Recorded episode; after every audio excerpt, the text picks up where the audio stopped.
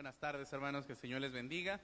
Gracias a Dios por este día domingo. Decía el hermano Fernando, gracias a Dios porque a pesar de las amenazas de lluvia, aquí estamos, aunque sí se vino, me tocó ir con la hermana, hermano Héctor y la hermana Ricarda a la misión y se soltó el aguacero bien fuerte, hermano. Yo dije, a ver si no se inunda y ahorita ya no llego a la iglesia a ver quién predica. Ya sé que aquí hay buenos predicadores, así que estamos aquí, hermanos, y vamos a iniciar eh, una nueva serie a partir de hoy, una nueva serie de prédicas, donde vamos a hablar de la gloria de Dios. Yo sé que es una frase que quizás usted y yo repetimos constantemente, es una frase que aparece en los himnos, en los cantos, eh, que nosotros hemos expresado muchas veces, pero vamos a ver, hermano, la, la pregunta es si usted sabe realmente qué es la gloria de Dios. Y la segunda pregunta es si usted todo lo que hace y la manera en que vive muestran o glorifican a Dios. Porque el texto que vamos a leer, hermanos, el texto base para esta serie de mensajes que vamos a compartir, se encuentra en la palabra del Señor en Corintios, donde el apóstol Pablo menciona, y todo lo que hagáis, hacedlo para el Señor. Dice la palabra, si pues coméis o bebéis o haced otra cosa, hacedlo todo para la gloria de Dios. Así que en esa, e, e, en esa base, hermanos, en ese texto, va a descansar toda esta serie de predicaciones que vamos a compartir. El anhelo es que en su mente y en su corazón usted pueda llevar esto. Lo que hago es para la gloria de Dios. Esto surge, hermanos, este texto que el apóstol Pablo expone aquí es para concluir un tema que venía manejando acerca de eh, lo ofrecido a los ídolos, acerca de, de, de, de este tema y que a nosotros nos ayuda también, hermanos, para poder entender acerca de aquellas cosas. Yo no sé si en alguna ocasión usted ha preguntado, que espero que no, porque a veces solamente para justificación de lo que usted sabe que está mal y busca aprobación, pero acerca de aquellos temas que a veces decimos, pastor, es malo hacer esto porque la Biblia no dice. ¿Alguna vez he escuchado personas decir eso? Por ejemplo, pastor, ¿es, es malo fumar porque la palabra del Señor no dice nada sobre el cigarro? A ese tipo de cosas. ¿Ha escuchado ustedes, hermanos? Le vuelvo a decir, espero que usted nunca lo haya dicho porque a veces es más para justificar algo que usted quiere hacer, pero que no está seguro si hacerlo o no. Como el baile. Eh, pastor, ¿es malo bailar? Porque la Biblia no dice nada. Dice en el Antiguo Testamento que danzaban. En el Nuevo Testamento no hay ni un solo ejemplo de danzas. O sea, hay muchas maneras de alabar y de glorificar a Dios. No se menciona más la danza, pero el baile, pastor, ¿qué tal? No dice nada la palabra en cuanto del baile. Ese tipo de cosas, hermanos, que a veces quedan ahí en nuestra mente y, y decimos, ¿qué? Yo les he compartido en algunas ocasiones. A veces el texto que más solemos ocupar es, no, porque no tienes que darle gusto a la carne y los deseos de la carne, y es parte, pero hay muchas cosas que nosotros hacemos para darle gusto a nuestra carne y que realmente no son pecado. Pero ese tipo de cosas, la regla, hermanos, más práctica, la regla que podemos ocupar es esta. ¿Glorifica a Dios? Pastor, fíjese que quiero hacer esto, ¿será que puedo hacerlo? Yo nada más digo, glorifica a Dios. Y eso es nuevamente, hermanos, hablar acerca de un tema que yo le he compartido en muchas ocasiones, la santidad. Muchas veces la santidad nos suena, no sé con quién platicaba hace unos días, y a veces la, la, santidad nos suena a esclavitud. Una persona que no ha entendido este concepto, hermanos, y le hablamos de santidad, o nosotros expresamos nuestro mal concepto de santidad, lo único que ocasionamos en las personas es que se sientan esclavizadas. Cuando dice la palabra que Jesús vino precisamente a traernos libertad, porque yo le digo, cuando una persona viene y le hablamos de santidad, pensamos que la santidad es no haces esto, no hagas aquello, no haces esto, un santo no hace esto, un santo no hace aquello, un santo no hace esto, y a veces dices, bueno, ¿y entonces qué puedo hacer? No puedo hacer ya nada. Y lo único que provocamos, hermanos, es nuevamente esclavitud. Y la gente muchas veces trata de seguir la santidad sintiéndose esclavos y sintiendo un pesar. ¿Y sabe que la santidad es libertad, hermanos? ¿Y sabe que la santidad es para sentirnos contentos, gozosos? Porque antes de decirle a una persona, esto no se hace, lo que tenemos que decirles es, esto se hace, vivir para la gloria de Dios. Ahora que eres un hijo de Dios, ahora que conoces su palabra, ahora que conoces qué es la gloria de Dios, vive para su gloria. Y pregúntate si lo que vas a hacer glorifica a Dios. Y trata de hacer que con todo lo que hablas, dices, piensas, glorifiques a Dios. Y te vas a sentir gozoso y te vas a sentir contento y no vas a estar pensando, ay, si yo fuera como era antes, estuviera haciendo esto. No, porque hacer todo para la gloria de Dios, hermanos, es algo que se disfruta. Pablo vivía para la gloria de Dios.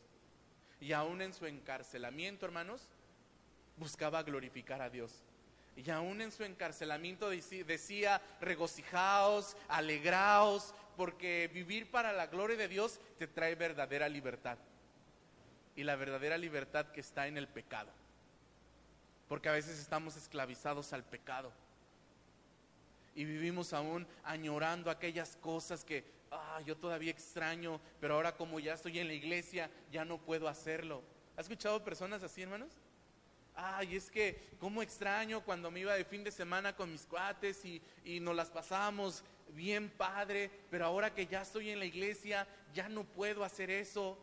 Te estás sintiendo esclavo de la iglesia. No, hermanos. Y eso cambia cuando tienes en tu mente que vives para glorificar a Dios. Cuando entiendes qué es la gloria de Dios y cuando entiendes las bendiciones que hay en la gloria. ¿Se acuerda de un texto muy, muy conocido por usted cuando Jesús, y ahorita lo vamos a mencionar, cuando Jesús está platicando con unas hermanas que estaban bien tristes porque su hermano había muerto? Y Jesús les dice, ¿no les he dicho que si creen, ¿qué verán hermanos? La gloria de Dios. ¿Y se acuerda que vieron, hermanos? Cuando habla de la gloria de Dios, no les he dicho que si creen verán la gloria de Dios. ¿Qué vieron? El poder de Dios. No vieron a Lázaro resucitado, porque eso no es la gloria de Dios. Vieron el poder de Dios. Vamos a ver ahorita qué es la gloria de Dios. Antes quiero que vaya a un texto precisamente que habla acerca de ese Dios en el cual nosotros creemos. Y quiero que vaya por favor a la palabra del Señor en Romanos capítulo 11, versículo 33 al 36.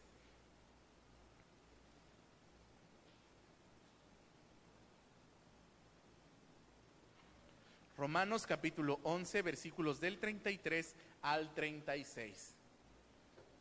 Voy a pedirle que ustedes, todos juntos, le den lectura a este texto, a estos textos más bien, y ahorita yo lo quiero compartir en la nueva traducción viviente. ¿Lo tenemos, hermanos? Amén. Dele lectura. A la voz de tres empiezan. Una, dos, tres.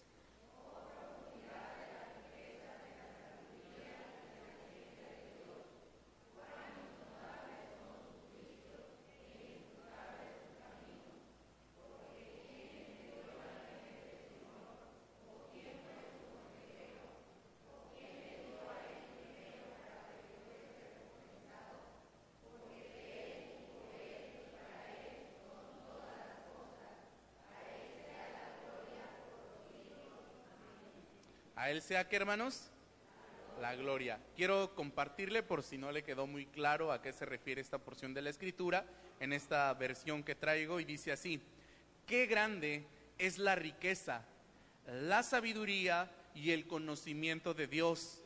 Él es realmente él es realmente imposible para nosotros entender sus decisiones y sus caminos, pues ¿quién puede conocer los pensamientos del Señor? ¿Quién sabe lo suficiente para aconsejarlo?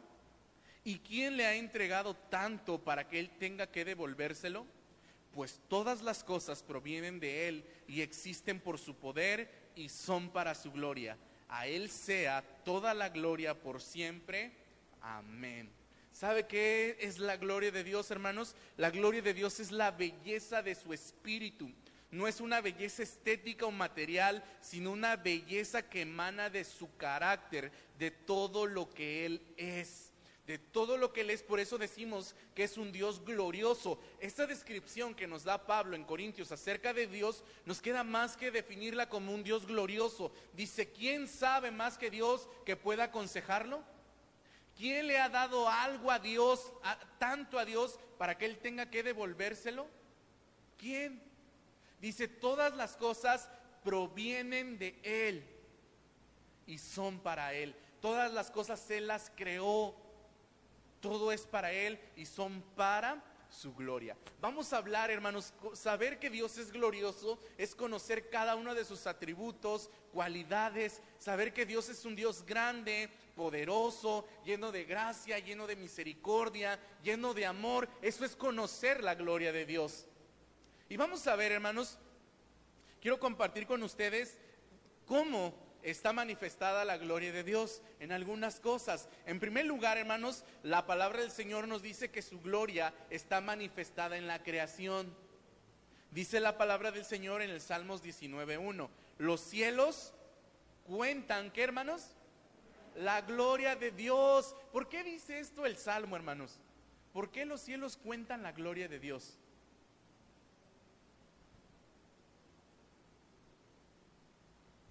Qué se refiere con que los cielos cuentan la gloria de Dios?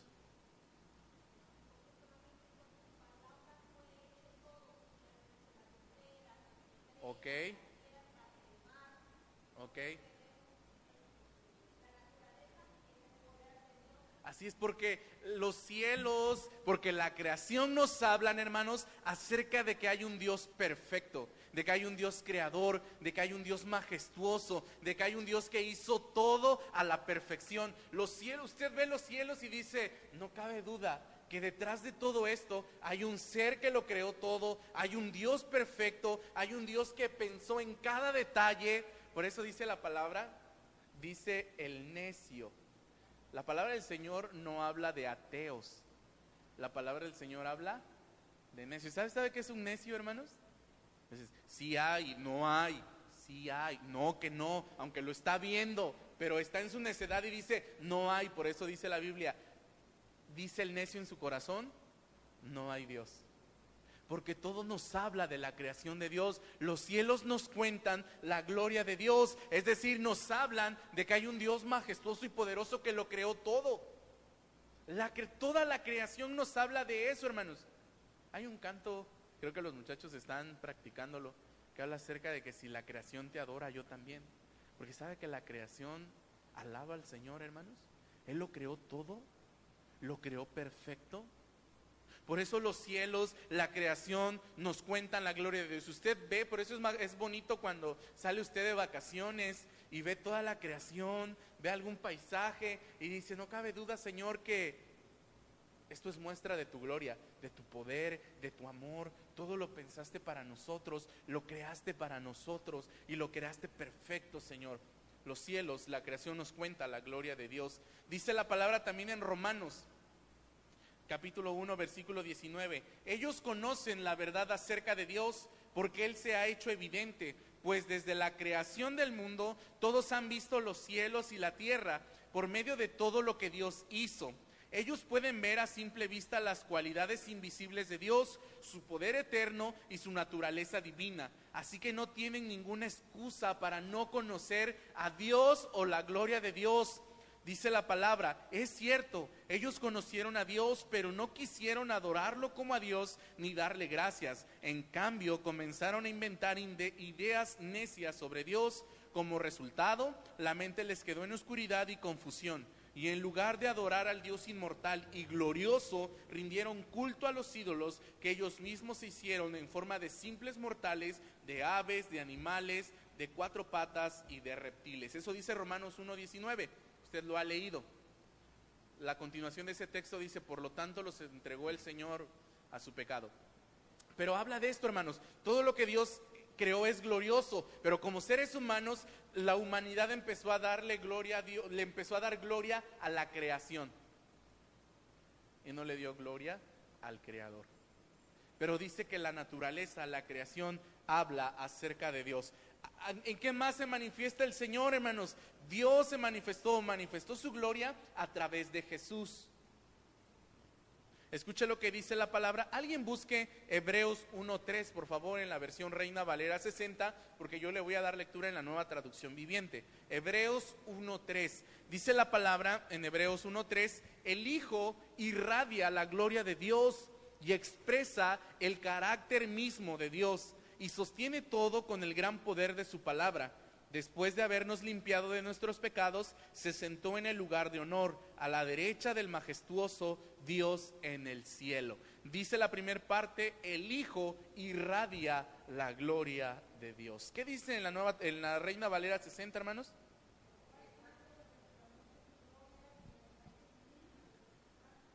A ver, alguien fuerte porque no los escucho hasta acá.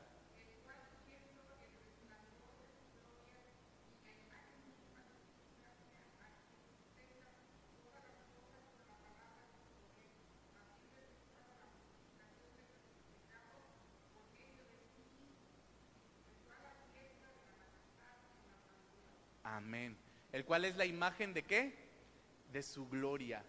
En la nueva traducción viviente dice el Hijo irradia la gloria de Dios. Jesucristo, hermanos, es la expresión máxima de la gloria de Dios, porque a través de Jesucristo conocemos al Padre, conocemos a Dios. Dice la palabra del Señor en, en Colosenses, porque en Él habitó toda la plenitud de Dios.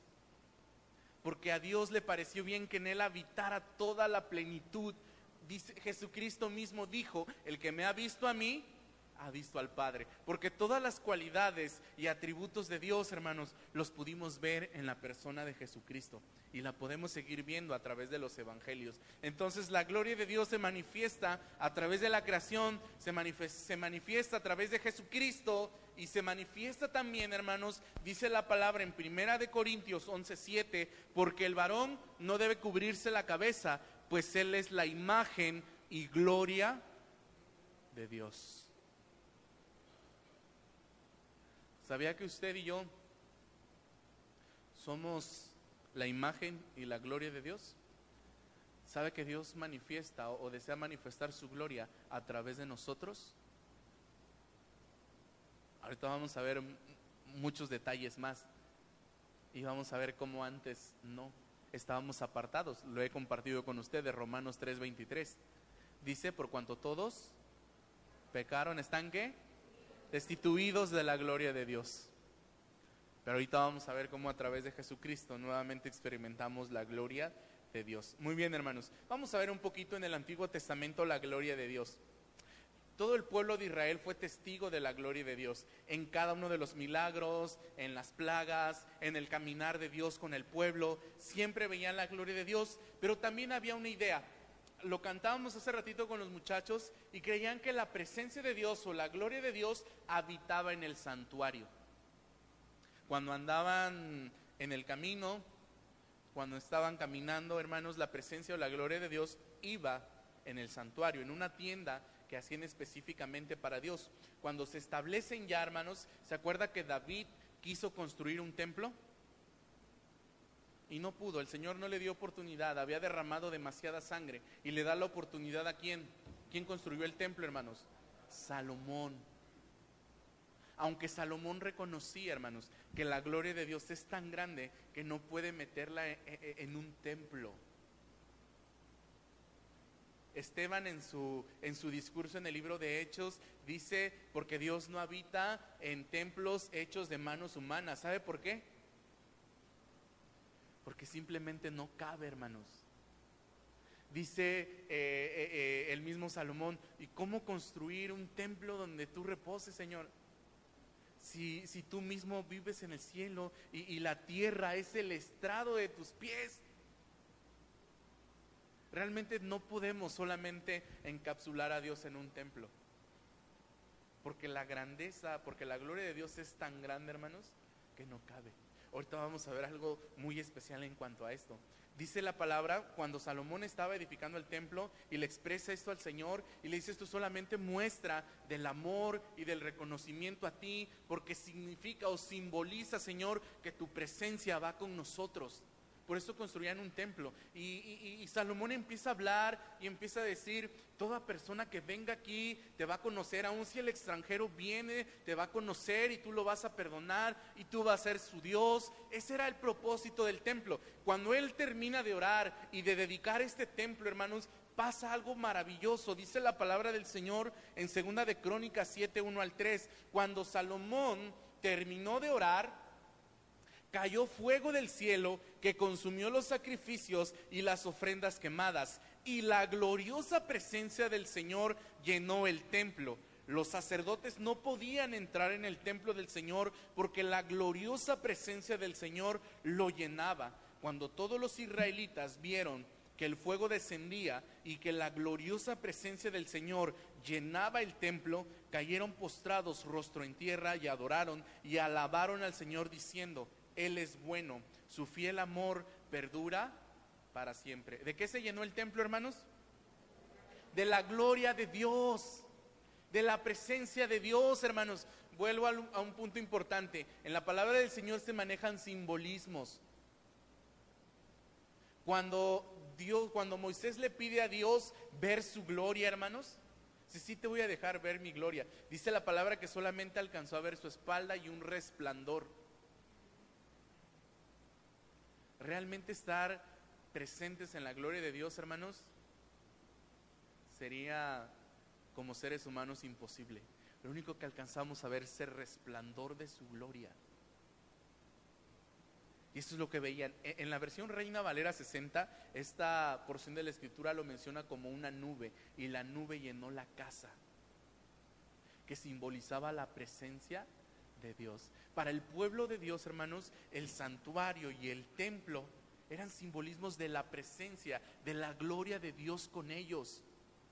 Y mientras la gloria de Dios estaba con ellos, porque ahorita vamos a ver, ellos conocían a ese Dios poderoso, a ese Dios que los rescataba, a ese Dios que les daba victorias. Pero cuando el pueblo pecaba, hermanos, la gloria de Dios se apartaba y entonces experimentaban momentos difíciles. Algo precioso, porque me, yo creo que les he compartido, porque me encanta este, este canto que entonamos con los muchachos de Piedras Vivas. Porque cuando vamos al Antiguo Testamento, hermanos, y vemos, por ejemplo, esta porción de Salomón, cómo la presencia de Dios llena el templo, cómo la gloria de Dios llena el templo, cómo en la presencia de Dios habitaba, hermanos, en el arca, eh, el, arca simbolizaba la presencia y la gloria de Dios, y ahí estaban y todos llegaban y adoraban, había grandes cosas en ese lugar, hermanos, pero estaba en un templo. Para poder ir a adorar, para poder ir a conocer la gloria de Dios, había que ir a un templo. ¿Por qué me encanta esto, hermanos? Porque lo que dice el canto, en, piedras vivas escogiste habitar, en débiles hombres tu gloria mostrar. ¿Sabe que el Señor dijo, ya no templo? Ya no voy a habitar en ese templo. Ahora voy a habitar en cada persona. Escuchen lo que dice eh, Pedro. Vaya a su Biblia a la carta de Pedro, por favor, a la primera carta del apóstol Pedro en el capítulo 2.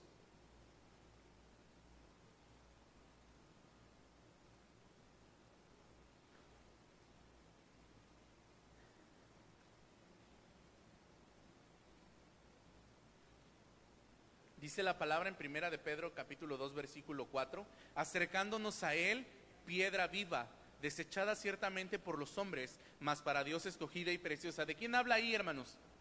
De Cristo. Pero escuche lo que dice Pedro después, vosotros, ahora se refiere a usted y a mí, vosotros también, como qué, hermanos?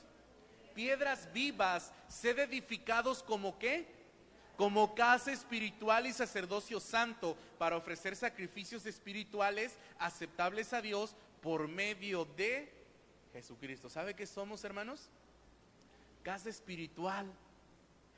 Aquí, hermanos, aquí está la presencia de Dios. Ya no solamente en el templo, más adelante que vamos a hablar de la adoración, por eso Jesús dice, lo que Dios busca es adoradores que le adoren en espíritu y en verdad. ¿Se acuerda que cuando veíamos la historia de la mujer samaritana, Jesús le dijo a la mujer, ¿sabes qué? Vendrá el momento que ni aquí ni en Jerusalén. Ahora se va a adorar a Dios en todo lugar. Y necesita una adoración que sea en espíritu y en verdad. No una adoración simplemente por costumbre, donde vengas y quemes tu sacrificio y te vayas. ¿Se acuerda que Jesucristo dijo en una ocasión, ahí con, en el profeta Zacarías, estoy harto? Porque lo que ustedes ofrecen no es una adoración, lo que ustedes ofrecen es una cuestión de sacrificios. Estoy harto de sus sacrificios. Obediencia quiero, misericordia quiero. Más adelante que hablemos de la adoración, hermanos, vamos a hablar si verdaderamente nuestra vida está rendida en adoración a Dios. A veces creemos que adorar a Dios es venir al templo y cumplir con ciertas actividades y pensamos que ya adoramos a Dios. Pensamos que ya glorificamos a Dios porque venimos y cantamos y porque el canto estaba precioso y quién como el Señor que le dio luz y el canto que cantábamos al principio, Dios poderoso, de ti canta la creación, qué canto tan bonito y fui al templo y le dé la gloria a Dios. ¿Sabe que adorar a Dios no es solamente venir y cantar, hermanos? ¿Sabe que venir y adorar a Dios o glorificar a Dios es desde la actitud con la que venimos, el amor con el que saludamos al hermano, el gozo que nos produce la palabra, el venir y darle prioridad. Fui a glorificar a Dios, llegué bien tarde, ya estaba el mensaje, llegué a lo bueno. Dicen algunos como si al, predicador le hicieran un favor, ¿no? Ah, ¿Por qué vino tarde, hermano? Es que nada más llegué a lo bueno, pastor, a la predicación. Como si le hicieran un favor a uno, no me hacen un favor, ¿eh? Al contrario, hermanos, desde que yo dispuse llegar temprano, pastor, porque para mí glorificar a Dios es una prioridad, porque quiero hacerlo para glorificar a Dios y saber que tengo que hacer las cosas para su gloria, me ayudan a pensar que hay una responsabilidad muy grande, pastor, que tengo que hacer lo mejor para Él, porque yo voy a la iglesia para glorificar a Dios, porque no voy a la iglesia para darle la gloria a nadie más, porque no voy a la iglesia para cumplir, porque voy a la iglesia para glorificar a mi Señor, al que es bueno, al que es justo, al que es santo, al que todo me provee. Por eso doy lo mejor para Él, por eso vivo para glorificar su nombre. Por eso yo no me enfoco, hermanos.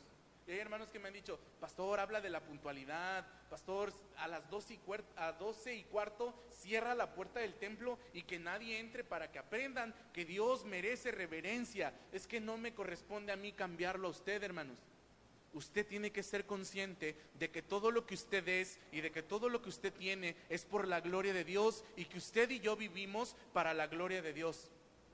Y cuando decimos es que lo voy a hacer, ¿ha escuchado a, aquellos artistas o que se sienten artistas cristianos que pasan? Yo no creo que existan los artistas cristianos, pero bueno, que vienen y lo vamos a hacer para la gloria de Dios. Le decía a los hermanos que en una ocasión una joven se paró, estábamos en un, este es un congreso, campamento de jóvenes, se para con su guitarra. De esos hay, que hay momentos de participaciones especiales y hay unos que ni ensayan. Y, esta chica sí se paró, agarró su guitarra, se paró su micrófono y dijo, bueno, este canto si me sale bien es para la gloria de Dios y si no, pues escúchenlo ustedes. ¿Has pensado que cuando dices algo, voy a hacer para algo para la gloria de Dios, lo tengo que hacer de la mejor manera? Voy a proyectar, voy a estar encargado del audio, voy a tocar, voy a dirigir, voy a ser ujier, voy a ser maestro. No pienses que lo vas a hacer ni para el pastor, ni para el hermano, ni lo vas a hacer para alguien más, lo vas a hacer para la gloria de Dios, porque Dios merece lo mejor de ti, porque Dios te da lo mejor de Él, merece que tú le glorifiques con todo lo que haces. Así que yo no lo voy a regañar cuando usted llegue tarde, hermanos. Usted llegue y diga, Señor, doce y cuarto, pero es para tu gloria. si algunos veo cuando yo llegué tarde hoy porque fui con la hermana Ricarda, yo voy con la hermana, predico y me vengo, y a veces vengo llegando aquí doce y cuarto, doce veinte, y veo que van llegando algunos, y algunos me ven y como que sí se chivean, así como que pásale rápido no te va el pastor. Y otros no, otros llegan así como, sí, llegué tarde. ¿y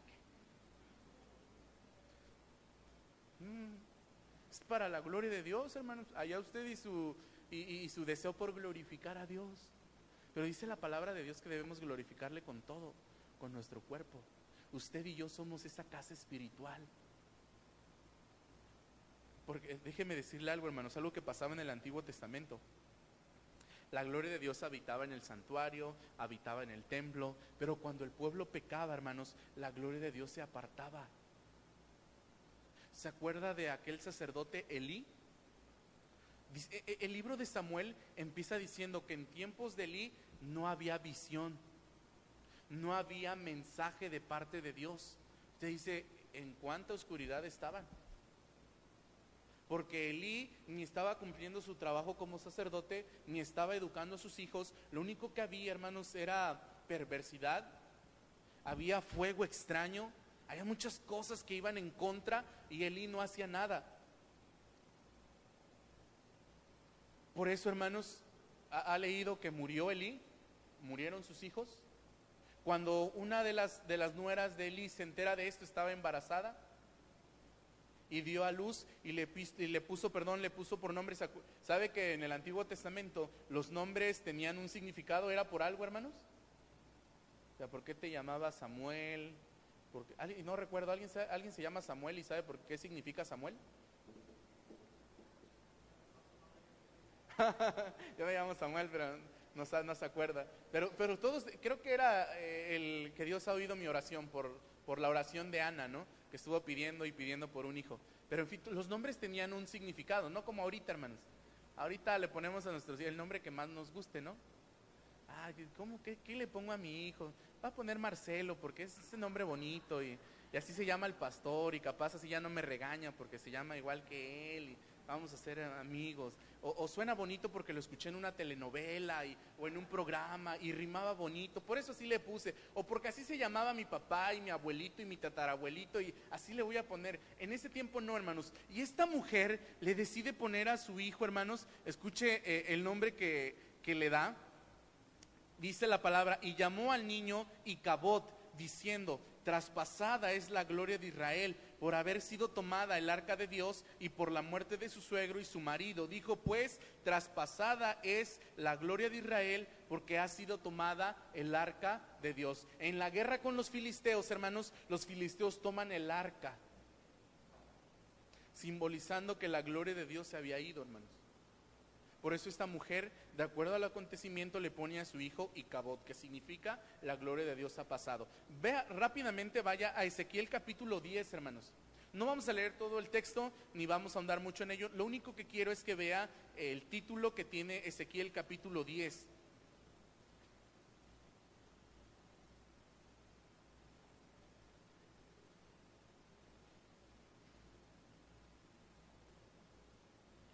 ¿Sí lo tienen, hermanos? ¿Cómo se titula esta porción de la escritura?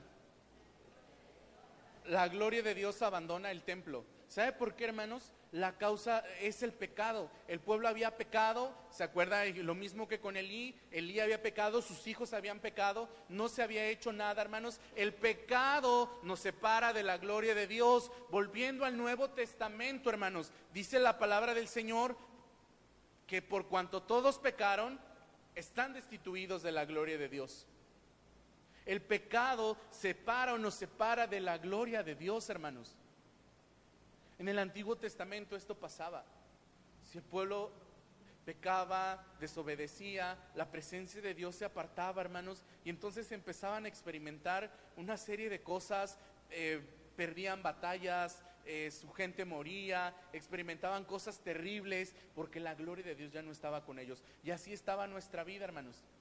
Así estaba nuestra vida vacía, sin esperanza, eh, esclavizados. ¿Se acuerda todo lo que le pasó al pueblo de Dios, hermanos, por haberse alejado de Él y por haber pecado?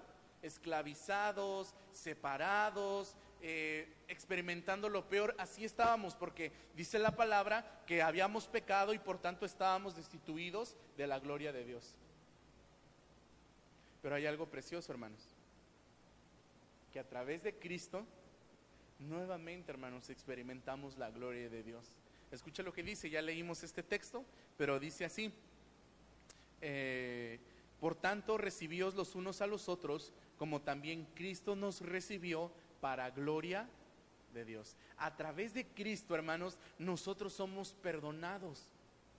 Estábamos separados de la gloria de Dios. Nuestro pecado nos alejaba de la gloria de Dios. Pero Cristo Jesús vino y derramó su sangre y fue la propiciación por nuestros pecados y nos limpió y nos lavó y nos transformó y nos acercó nuevamente a la gloria de Dios, a la relación que tenemos con el Padre para volver a conocer a ese Dios justo, amoroso, santo, todo lo que usted conoce desde que usted creyó en Cristo. Porque antes estábamos separados de Él, estábamos estábamos sin Él, no le conocíamos, no conocíamos su gloria, por eso vivíamos como vivíamos. Pero ahora, hermanos, desde que lo conocemos, experimentamos su gloria, porque experimentamos su poder, su gracia, su misericordia, experimentamos todo lo que Él es en nuestra vida, porque ahora estamos viviendo para su gloria y en su gloria. Solamente a través de Cristo se puede lograr esto. Hay un solo camino y ese es Jesucristo. ¿Se acuerda que veíamos a Cornelio la semana pasada? No se puede a través de nadie más, a través que Cristo. El único que te puede perdonar, el único que realmente puede redimirte es Cristo Jesús. Más adelante voy a compartir un tema de esto, hermanos. Les decía a los hermanos en la mañana. Vamos a hablar de qué es redención. ¿Son palabras familiares para usted, hermanos? Redención, expiación, propiciación, santificación, justificación. ¿Sí son palabras familiares o no les suenan? ¿Sí?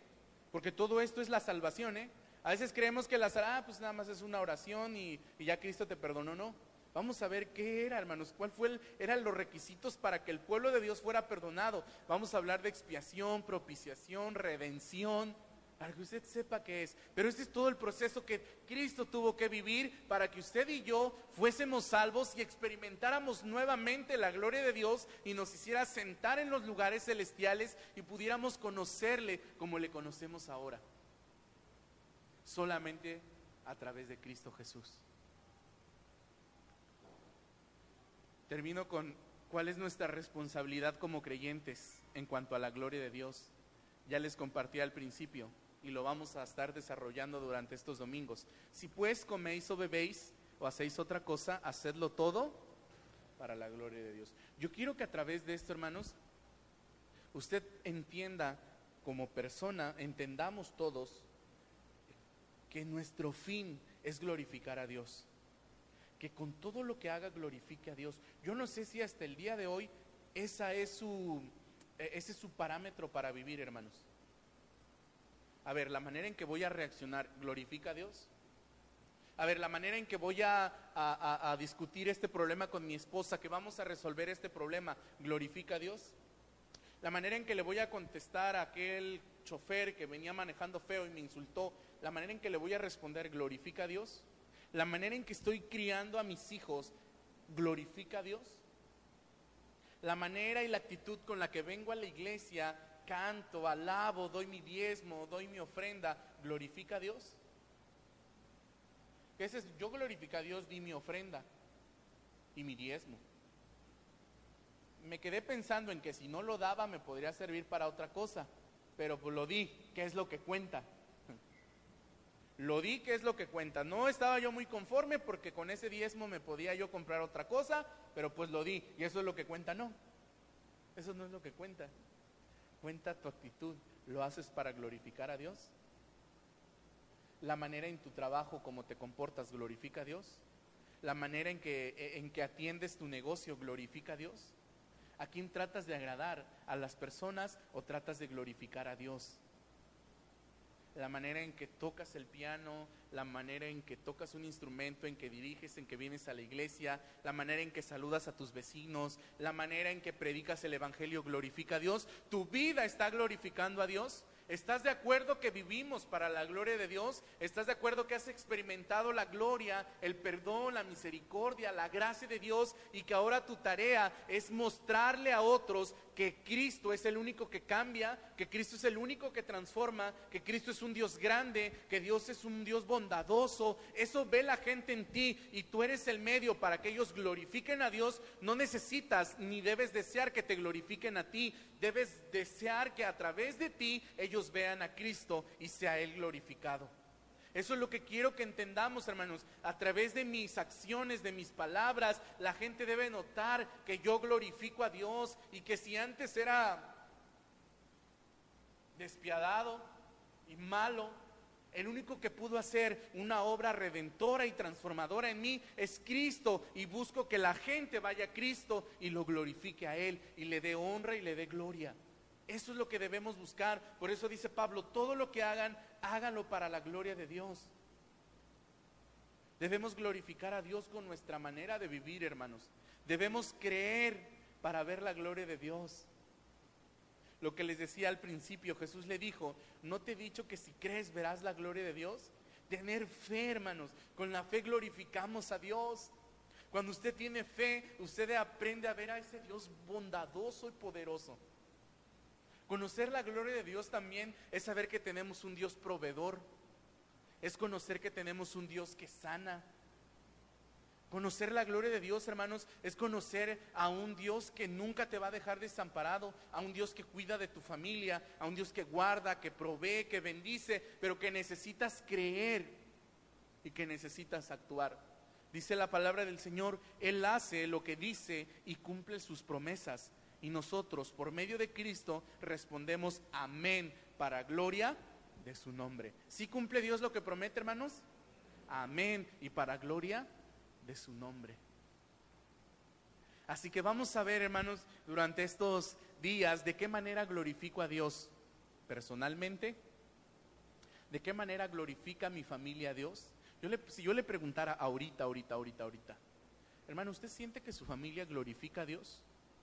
¿Que todo lo que su familia hace glorifica a Dios? ¿Como familia le dan la gloria a Dios?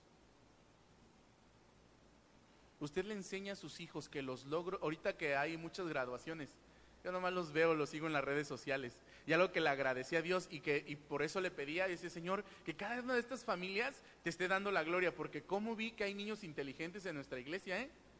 Wow, yo sí me quedé de verdad, que Señor para tu gloria, porque estamos llenos de chavos bien inteligentes aquí en la iglesia, ¿eh? De verdad, yo, yo, me, yo me gozaba, hermano. Suben, suben sus fotos a redes sociales y mi hijo, felicidades, cuadro de honor. Vi a varios de aquí de la iglesia. Y yo dije, eso es para tu gloria, Señor. Y eso es importante porque como, como cristianos debemos dar lo mejor y debemos ser testimonio. Bueno, más que se van arrastrando materias y...